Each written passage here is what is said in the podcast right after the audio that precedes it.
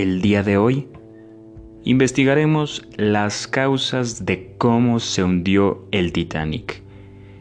El hundimiento del R M S Titanic fue una catástrofe marítima ocurrida en la noche del catorce al quince de abril de mil novecientos doce, cuando el transatlántico británico R M S Titanic de la naviera White Star Line, que realizaba su viaje inaugural de Southampton, Inglaterra, a Nueva York, colisionó con un iceberg en el Océano Atlántico frente a las costas de Terranova.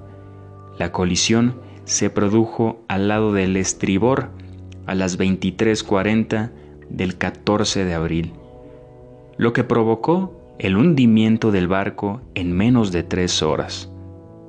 A las dos con veinte del quince de abril fallecieron mil cuatrocientas noventa y seis personas por golpes diversos, caídas, ahogamiento o hipotermia, lo que convirtió a este naufragio en el más fatal de la época y en una de las mayores tragedias marítimas en tiempo de paz.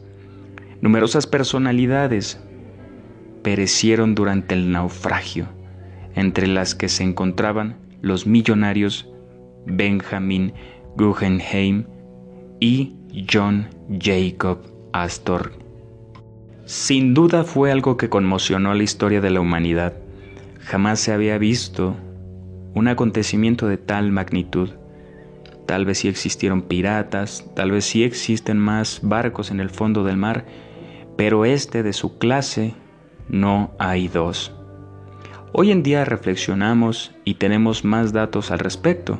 La dramatización de Leonardo DiCaprio y su famosa película de Titanic fue algo que lo trajo a la fama y nos dejó ver un poco cómo este majestuoso y grandioso barco pereció ante las garras de la naturaleza.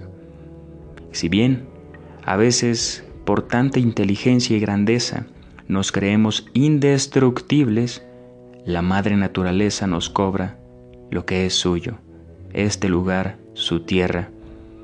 Huracanes, tornados, la madre naturaleza tiene una fuerza devastadora.